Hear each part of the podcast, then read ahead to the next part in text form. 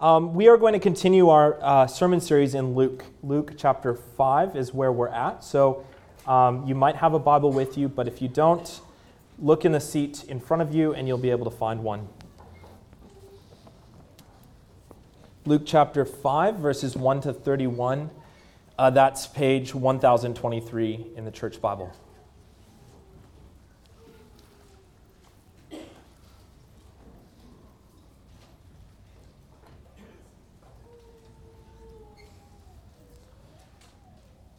Hear now the reading of God's Word.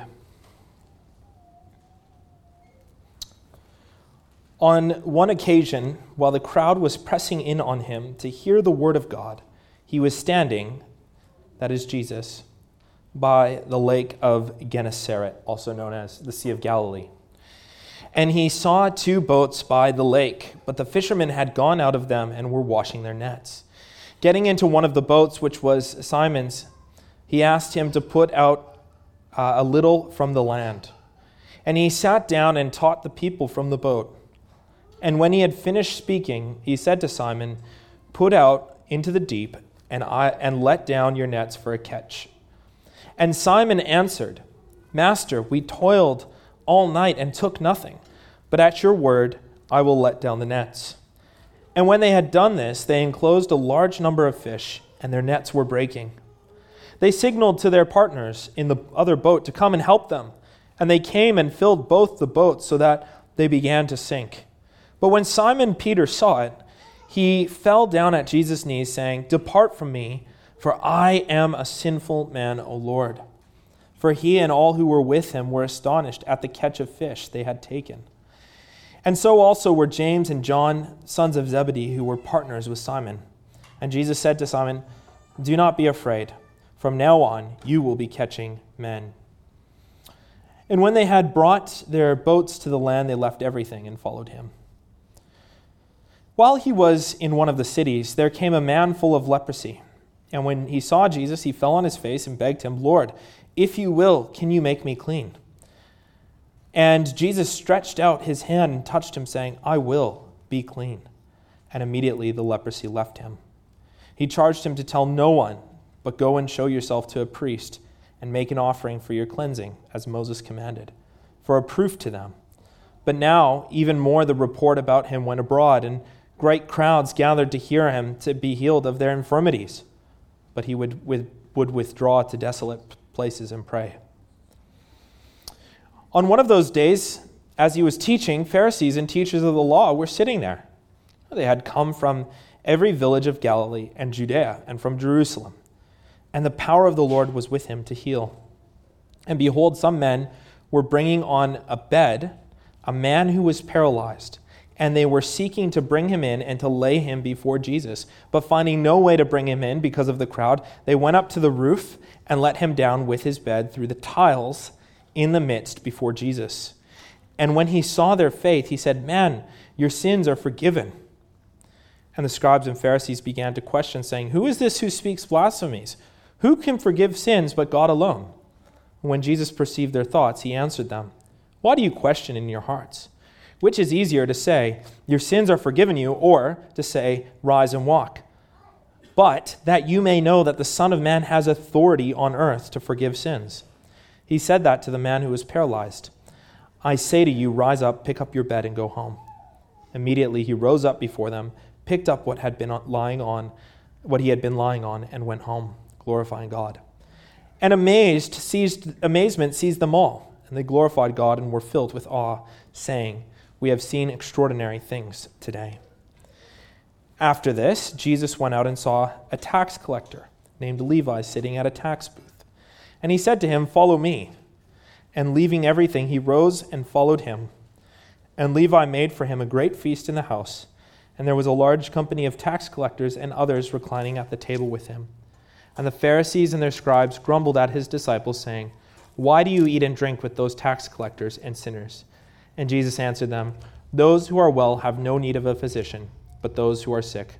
I have not come to call the righteous, but sinners to repentance." Well, this is God's word. This is what he has said to us and what he has for us today. Let's take a moment and thank him for his word, and ask for his help in understanding it. Let's pray. Our gracious God and Father in heaven, we thank you for your word, and specifically for Jesus and this what Luke has recorded regarding Jesus. Lord, we pray that as we listen to what has been said and the explanation of it, that you might use what is being said here this morning to comfort those who are distressed and to challenge those who are comfortable. And so we pray this all in Jesus' name. Amen. I think it's been about 6 years since we moved here. You can tell by my accent that I'm not Australian. Yes, I'm trying to get that Australian accent, but it hasn't been working for me so far. And I even still, when I go to the shops, the lady at the counter will occasionally ask me how my vacation is going. And I tell her it's been long and hard. I am kind of an outsider. I'm trying to adapt to Australia, but I'm an outsider.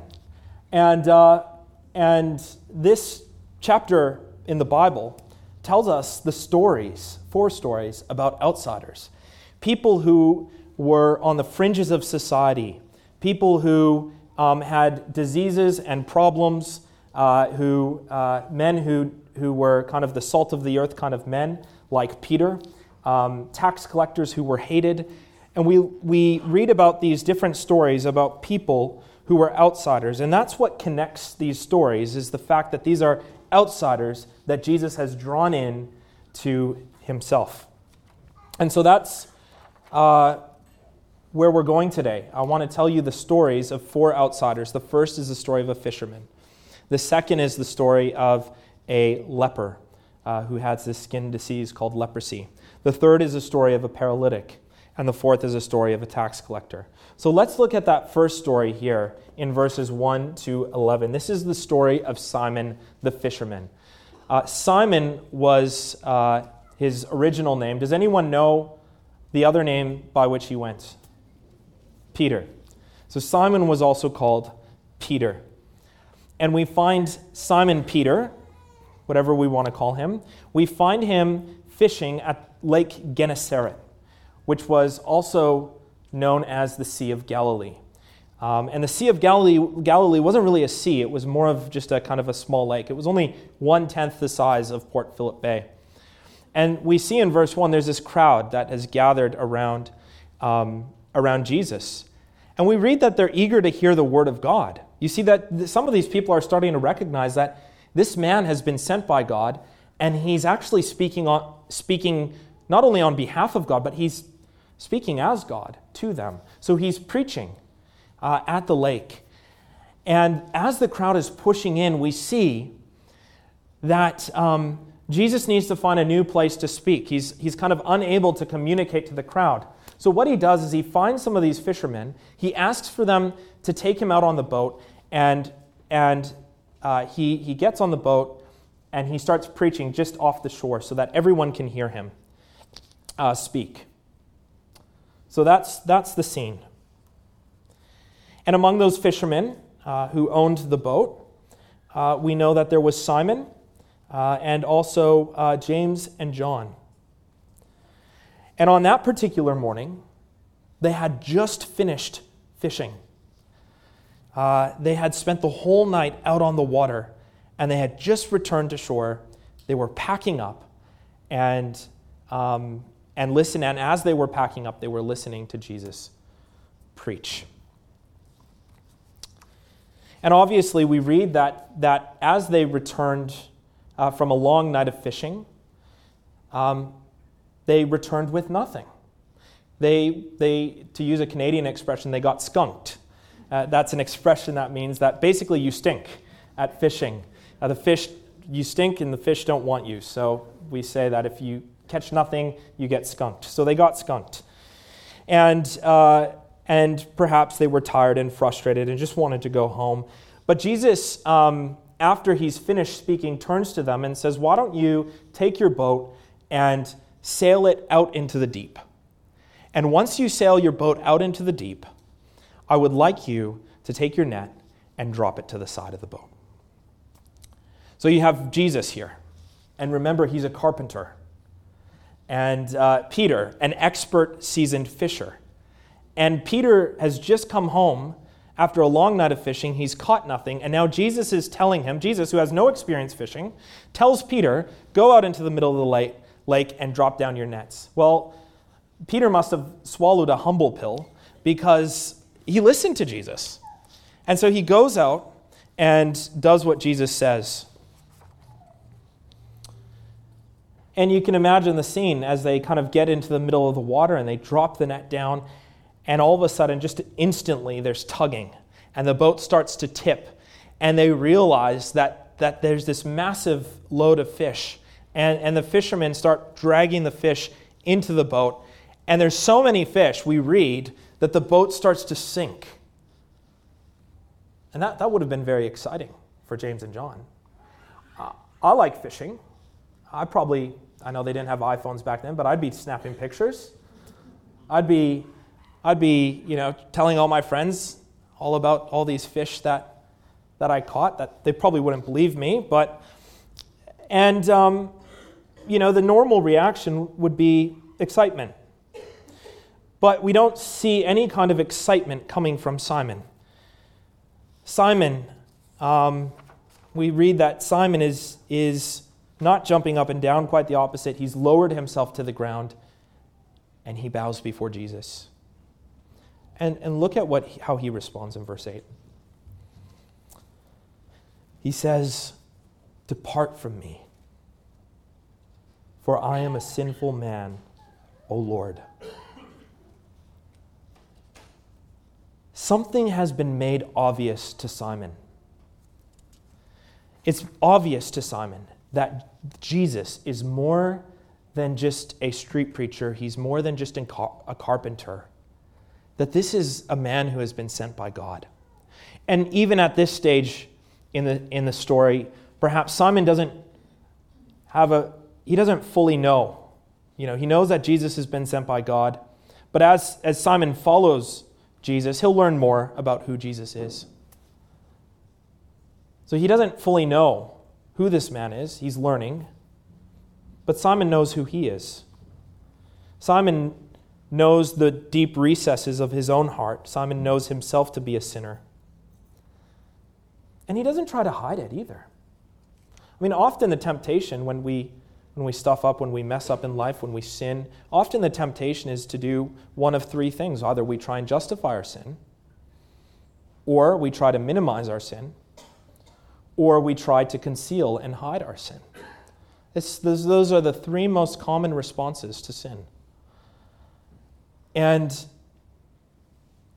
here Simon kind of serves as an example to all of us, because he doesn't actually feel the need to minimize or hide or justify his sinful past. He's actually quite upfront and honest with Jesus. What does he say? He says, "Depart from me, because I am a sinner." There's nothing to hide, nothing to conceal. And in that moment, Simon does not yet understand God's mercy fully, not perfectly. If he did, he would beg Jesus to stay with him, but he doesn't. He says, "Depart from me. Depart from me, for I am sinful." And how does Jesus respond? Jesus doesn't leave. Instead of departing from him, Jesus draws close to him, draws near to him. He doesn't write Simon off. He doesn't say, "Oh, Simon, too hard. Simon, too dirty. Simon, too sinful, too hopeless, too much of a failure." No, he doesn't say that. Instead of departing from Simon, he says and does something unexpected. He basically says, and I'm paraphrasing here, "Simon, it doesn't come as a surprise. I know you're sinful. Why don't you come follow me? You've been spending your entire life catching fish. Now I want you to catch the hearts and lives of men and women. I want you to leave that behind, and I want you to become a fisher of men."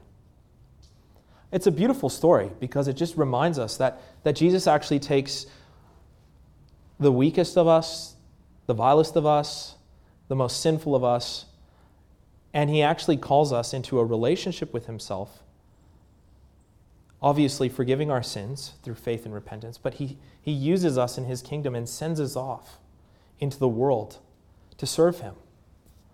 He doesn't go out looking for the most successful, the best dressed, the most eloquent speaker. He goes to Peter, of all people, Simon. And that's an amazing story, I think. But that's just the first story of an outsider. There's another outsider we read about in verse 12. Why don't you look at this outsider in verse 12? He's a leper, L-E-P-E-R, not leopard, as in the cat. A leper, L-E-P-E-R. Someone who has contracted the disease of leprosy. Now, I know there's some doctors in the room, so if I get it wrong, I'm just a pastor, not a doctor. Okay? So give me a break. But there is a disease called Hansen's disease, which is what is kind of commonly known as leprosy today, which is, I believe, a bacterial infection. And there's nerve damage and you lose limbs, and maybe not limbs, but digits of your fingers and toes, and you can just go ask the doctors about that. But that is an actual disease. That disease may have existed in biblical times, perhaps in a different form as well. But back in Jesus' day, the word leprosy was kind of a catch-all term, and it could have referred to up to, I think, 72 different skin infections. Some of them would render you unclean under the ceremonial law, and some would render you clean.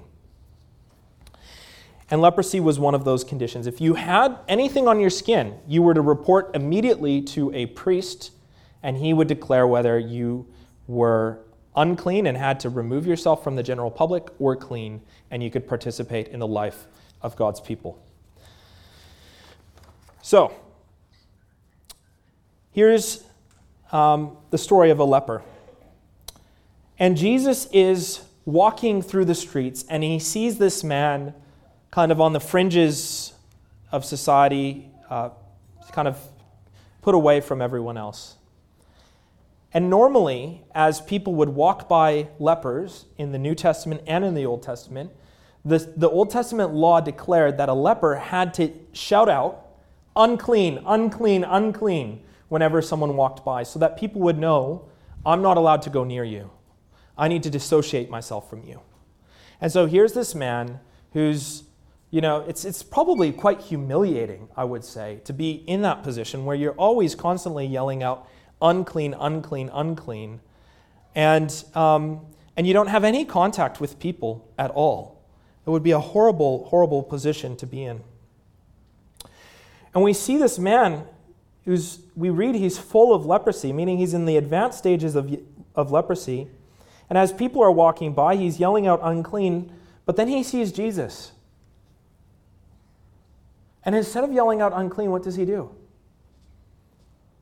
He yells out, "Lord, make me clean." Now, don't gloss over those words that he calls him Lord.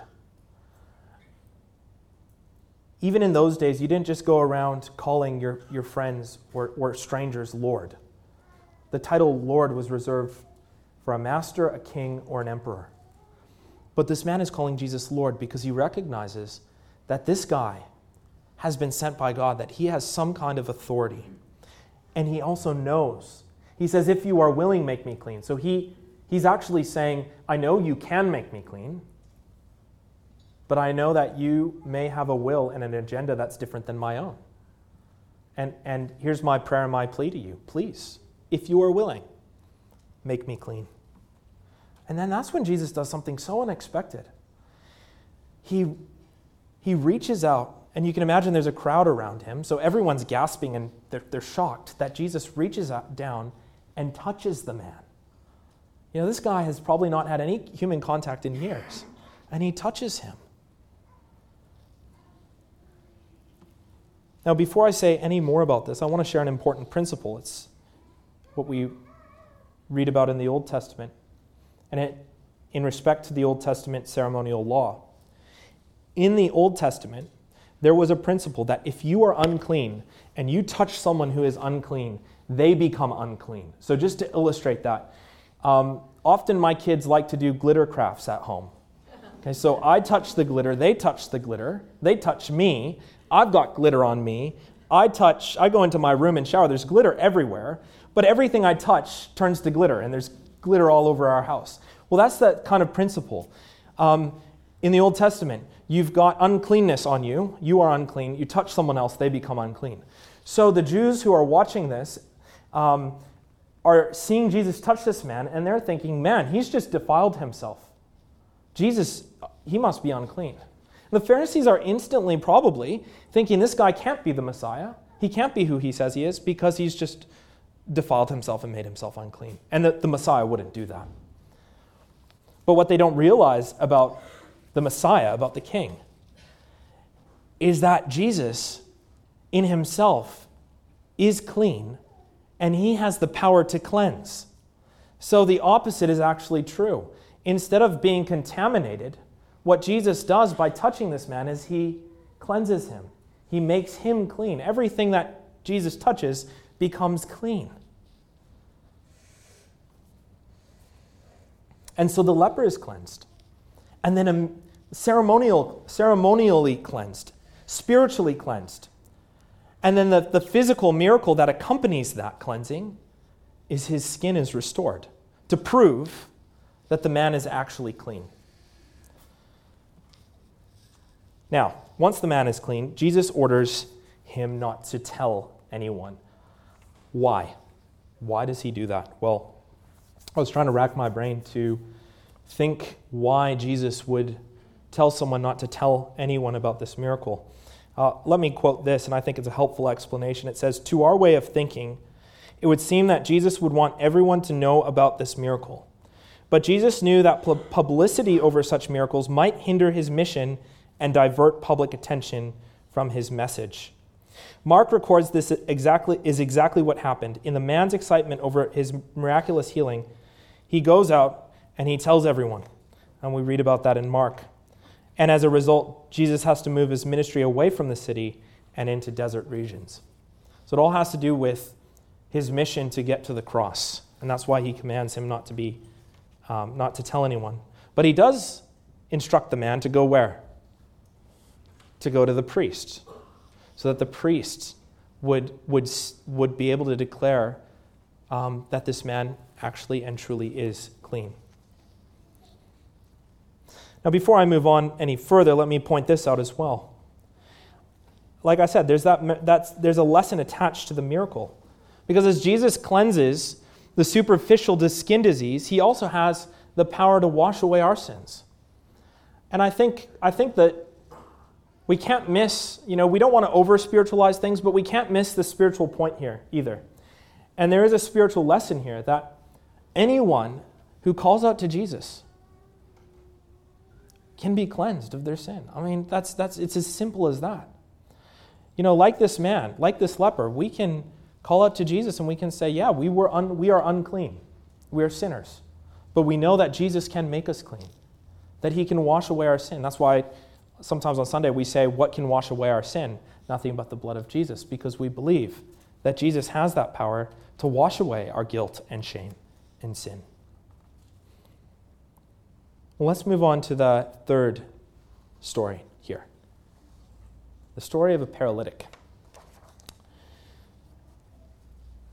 Now, we live in an age where accessibility is a thing. If you have any kind of disability or you struggle to walk upstairs, you can come to church and you can find your way in because we have a ramp and we have a spot near the front for people with disabilities to have close access to the doors of the church.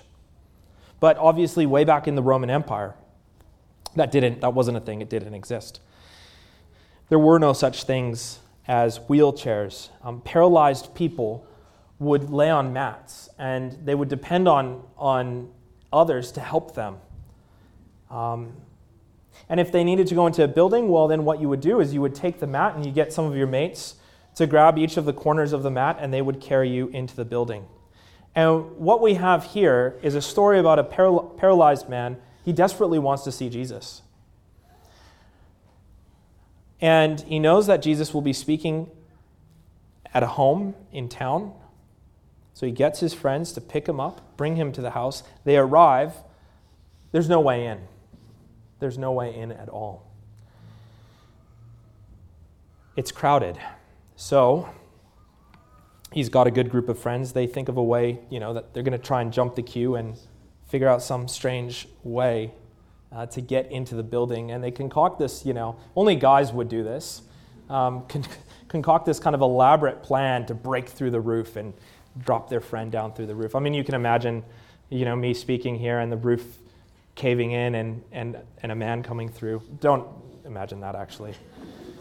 But that's kind of what's happening. So they get to the top of the roof, they kind of move some of the tiles, and they lower their friend in through the roof. Very unorthodox of them, might I add. And the man kind of gets lowered down, and as he's looking around, he sees where he is. He's in a room filled with Pharisees and Jesus. Now, if you know anything about the Pharisees were the most kind of conservative. They were quite uptight. They were really, really careful about observing all of the entire Old Testament law when it suits them. Other times they would twist the law to their own advantage. But he gets lowered down into a room filled with people, and many of them are Pharisees. And everyone's watching the guy. And Jesus does something so unexpected here. He forgives the man's sin, all of his sins. He pronounces forgiveness, wipes the slate clean for this man. Now, the Pharisees, you'll see that throughout the Gospel of Luke, they take issue with Jesus again and again and again. And they take issue with this. Because according to them, only Jesus has the power to forgive sin, or only God has the power to forgive sins, which is true. They accuse him of blasphemy because within their theology, only God can forgive sins. And they are right in a sense. People do not have the power to forgive sins. What I mean by that is we do not have the power to wash away sins. I don't have the power to wash away your sins. You don't have the power to wash away my sins. The Virgin Mary, the Pope, your barista, whoever. They don't have the power to wash away your sins. Only God has that power and authority. So they're kind of right in a sense because they're saying, you're just a man. Who do you think you are? You can't forgive this guy's sins. What they don't realize is that Jesus is no mere man. That's the disconnect here. They don't realize that he is God. And by forgiving this man's sins, Jesus is equating himself to God. He is saying, I actually do have the power to wash this man's sins away. I do have the authority to forgive him. And by doing that, he's making a statement to everyone in the room. You'll notice that he forgives this man's sins first. So this man has been forgiven, but he's still paralyzed. It signals to us that sometimes, in the Bible, it is God's will to heal people. That does happen. God can work in extraordinary ways, and he can use extraordinary means to heal people. But that doesn't mean that he always will. Sometimes he doesn't. And what he wants to signal to this man is that the most important thing that this man needs, is a right relationship with God through faith. To have the forgiveness of his sins, to have his sins washed away. Now, again, the Pharisees begin to question him on this. And Jesus' response to that is, which is easier, to forgive sins or to heal someone? And what he does immediately after is just to prove that he does have the power to forgive sins, Jesus does heal the man. And he does that to show them the authority he has. Not only the authority that he has over the body, but the authority that he has over the soul. And so he pronounces forgiveness on this man, and the man gets up and walks. And I think any time that we read about these accounts of miracles in the New Testament, we have to remember that the whole point of the miracle is not to draw us to miracles. The whole point of the miracle is not to make us, super curious and interested in supernatural occurrences. The point of the miracle is to show us that Jesus has the authority that he says he does. The miracle is to back up Jesus' claims. And so in that sense, the miracle is a sign that shows us that Jesus truly is who he says he is. So there's another outsider, the paralytic. Let's move on to a fourth and final outsider. His name is Levi. You might know him as, for a coffee, lots of coffees in the room, Matthew. Thank you. Matthew. That's okay. Levi is Matthew. Matthew is Levi. And he is a tax collector. Now, I think it's an established fact. Again, I've apologized to the doctors. I'll apologize to the people who work in tax and finance. It's an established fact that many people don't like tax collectors, even today. Most people don't like the ATO. I'm sure they do good work, but it kind of feels like they take your money, even though technically it's not your money. Well, things haven't changed much. In Jesus' day, people hated tax collectors because most of the tax collectors in those days were actually Jewish men who were collaborating with the Roman Empire, the Roman government.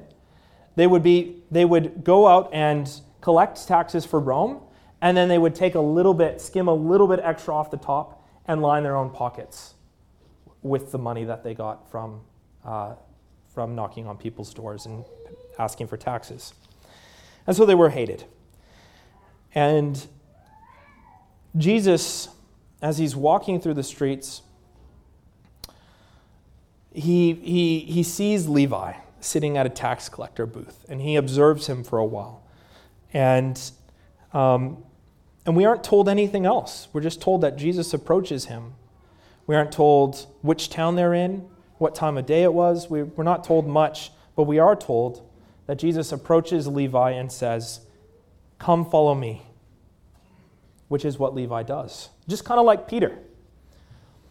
Peter gives up everything to follow Jesus. And just remember, Simon Peter, same person, has a boatload filled with fish.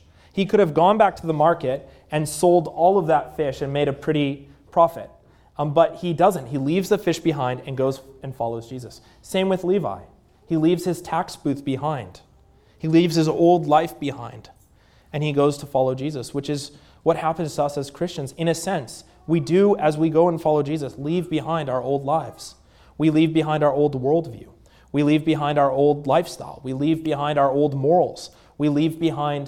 Some people leave behind very things that are very precious to them. And Levi gets up and he leaves everything behind to go follow Jesus. We read that, we're also told here, that on that night, verse 29, he holds a great feast, a banquet, and he invites all of his friends. Now, who are the people that are attending this banquet? They're not Pharisees. They're tax collectors. They're sinners. They're people who are morally questionable. They're outcasts and outsiders. We aren't given names, but, what if the man healed from leprosy showed up? What if Peter and James and John were there? And they have this banquet where Jesus is the guest, and he's sharing food with people who were seen to be and I hate to say it this way, but the scum of the earth. The Pharisees really believed that these types of people were lesser than them. They were the scum of the earth. And Jesus, this now up-and-coming rabbi is eating with them rather than the Pharisees. There's probably a little bit of jealousy there as well. Well, everyone loves Jesus, and he's not eating with us. I mean, we're the successful people, we're the righteous people, we're the moral people, and Jesus is going off to eat with these, with these scummy people. Look at verse 30. The leaders grumble amongst themselves. And in verse 31, Jesus tells them. He says this. Look at verse 31, one of my favorite verses in the whole Gospel of Luke. He says, those who are well do not need a doctor, but those who are sick. I have not come to call the righteous, but the sinners to repentance. Now this is a reference to the Pharisees, obviously. The Pharisees are sick. They're very sick. They're spiritually sick. They're spiritually blind. The problem with the Pharisees is that they don't think they need a doctor. They've been given a diagnosis and they go, that's not true. I don't need help. They've been told that, and throughout Jesus' ministry, he'll reveal the nature of their hearts and they will just write Jesus off and ignore him. They do need a doctor, but they're unwilling to seek the doctor, who is Jesus Christ.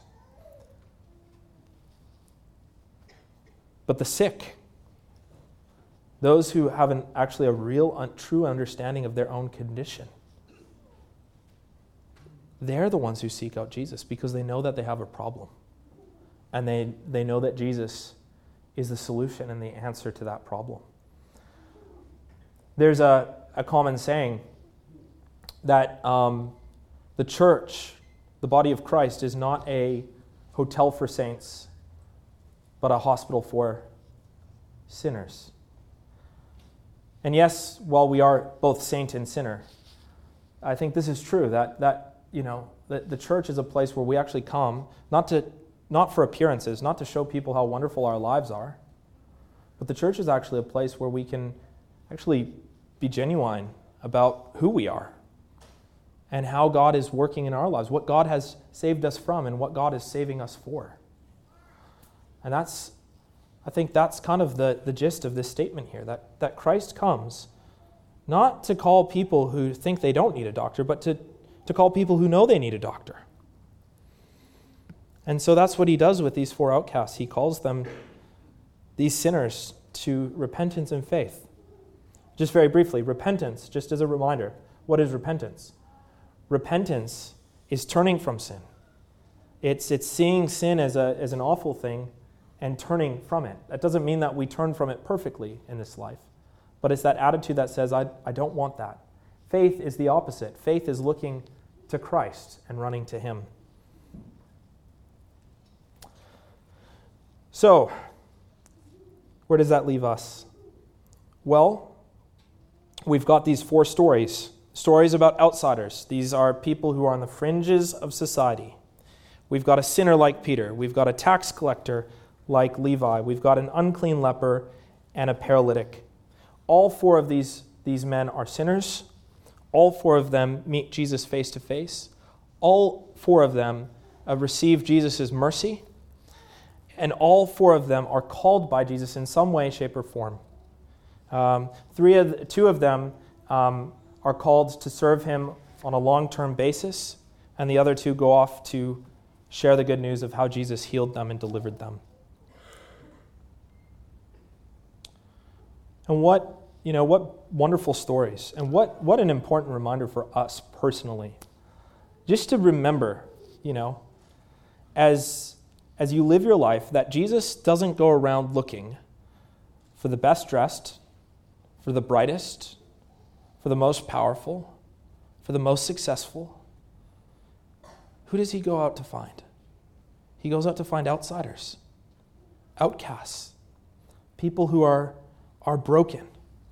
He goes out to a sinner, to a tax collector who everyone hated, to a paralytic. And he seeks these men out, he finds them, and calls them to himself.